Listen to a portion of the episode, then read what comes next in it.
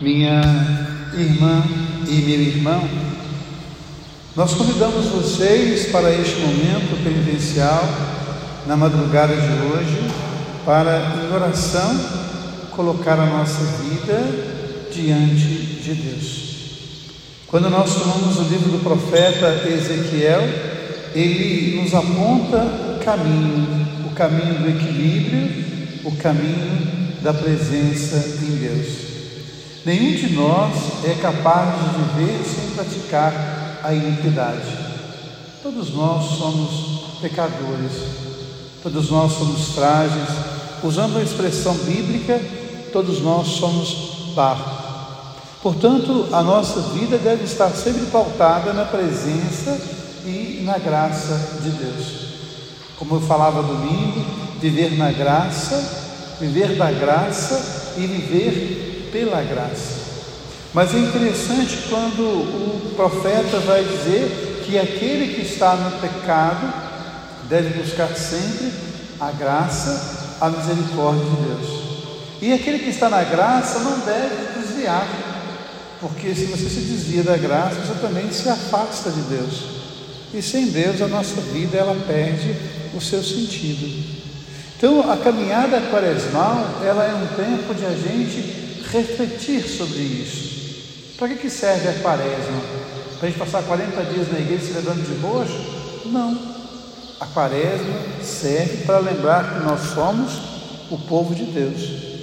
O mesmo povo que entrou na arca, o mesmo povo que atravessou o mar com Moisés, o mesmo povo que atravessou o deserto com Elias, o mesmo povo que atravessa o deserto com Jesus porque a nossa vida é uma grande travessia.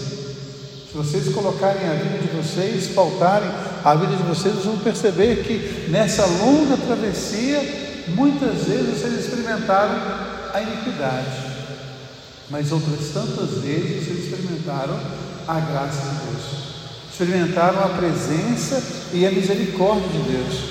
E não há nada mais sublime na nossa vida do que sentir um coração perdoado. Não há nada mais sublime na nossa vida do que sentir a presença de Deus em nós e mais do que isso, a presença de Deus através de nós. Quando a campanha da paternidade esse ano nos fala o outro é o seu irmão, a outra é a sua irmã, é o grande convite que Deus nos faz nesse tempo quaresmal a entender essa grande dinâmica da fraternidade. Dizem que ninguém entra no céu sozinho. Ninguém entra no céu sozinho. Então, se hoje há uma espiritualidade individualista, subjetivista, há um equívoco muito grande, porque eu só posso entrar no céu com outro. Lembra quando Jesus, no seu sermão de encerramento, que a gente chama de sermão escatológico, o sermão do fim, como é que é o sermão que ele faz? Vinde, benditos de meu Pai, para o reino que o Pai vos preparou desde a fundação do mundo, porque eu estava com fome e vós me destes de comer. Eu estava com sede e vós me destes de beber. Eu estava nu e vocês me vestiram. Eu era estrangeiro e vocês me receberam em suas casas. Eu estava preso e foste me visitar. Eu estava doente e cuidastes de mim. Então, nessa manhã, eu quero colocar a vida de cada um de vocês, porque eu tenho clara consciência de que ninguém entra no céu sozinho. Então nós somos convidados a esse momento de reflexão penitencial. Como tem sido a minha vida no deserto, na travessia, junto com meu irmão, junto com a minha irmã? Como tem sido a minha vida comigo mesmo, como tem sido a minha fidelidade a mim mesmo, a mim mesma.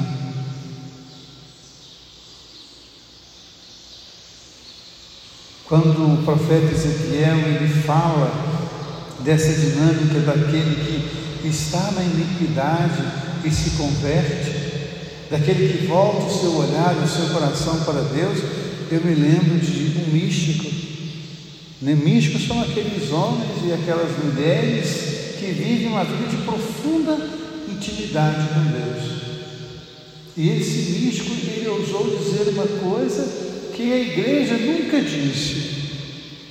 Porque nós aprendemos na fé que a dimensão pós-morte nós temos três espaços: o espaço do céu, o espaço do inferno e o espaço do purgatório. E nós aprendemos que o inferno ele é irreversível. Talvez seja uma heresia o que esse místico disse, mas é de uma profundidade, e eu creio nisso, sabe? Talvez eu creia numa heresia.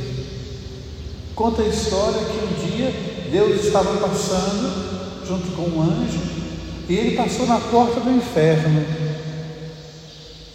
E lá do inferno alguém gritou: Senhor, tem misericórdia de mim.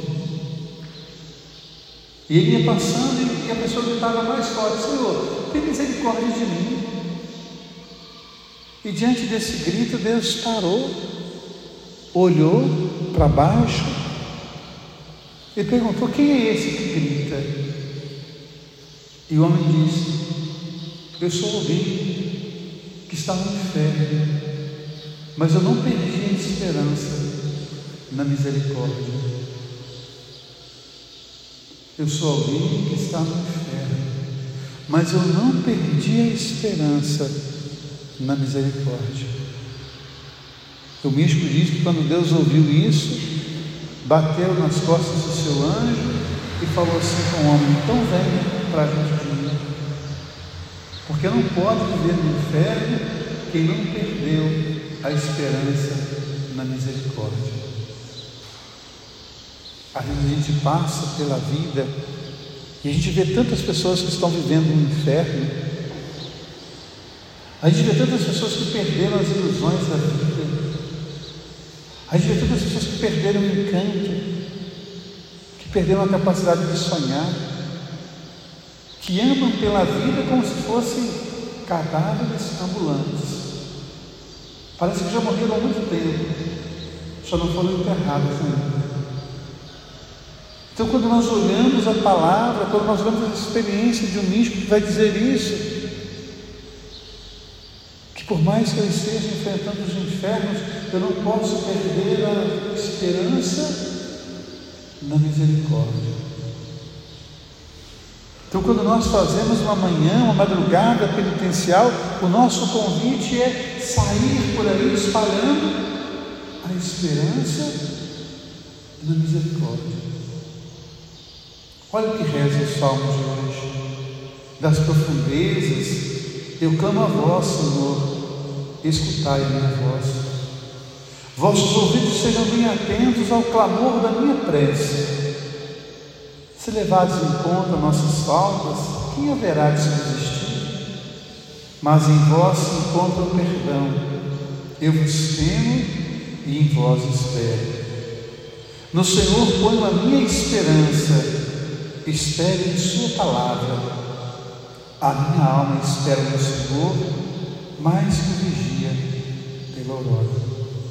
Que nós possamos nessa madrugada, nessa manhã, nesse dia que começa a clarear, colocar diante de Deus a nossa esperança, colocar diante de Deus o nosso coração, colocar diante dele a nossa vida.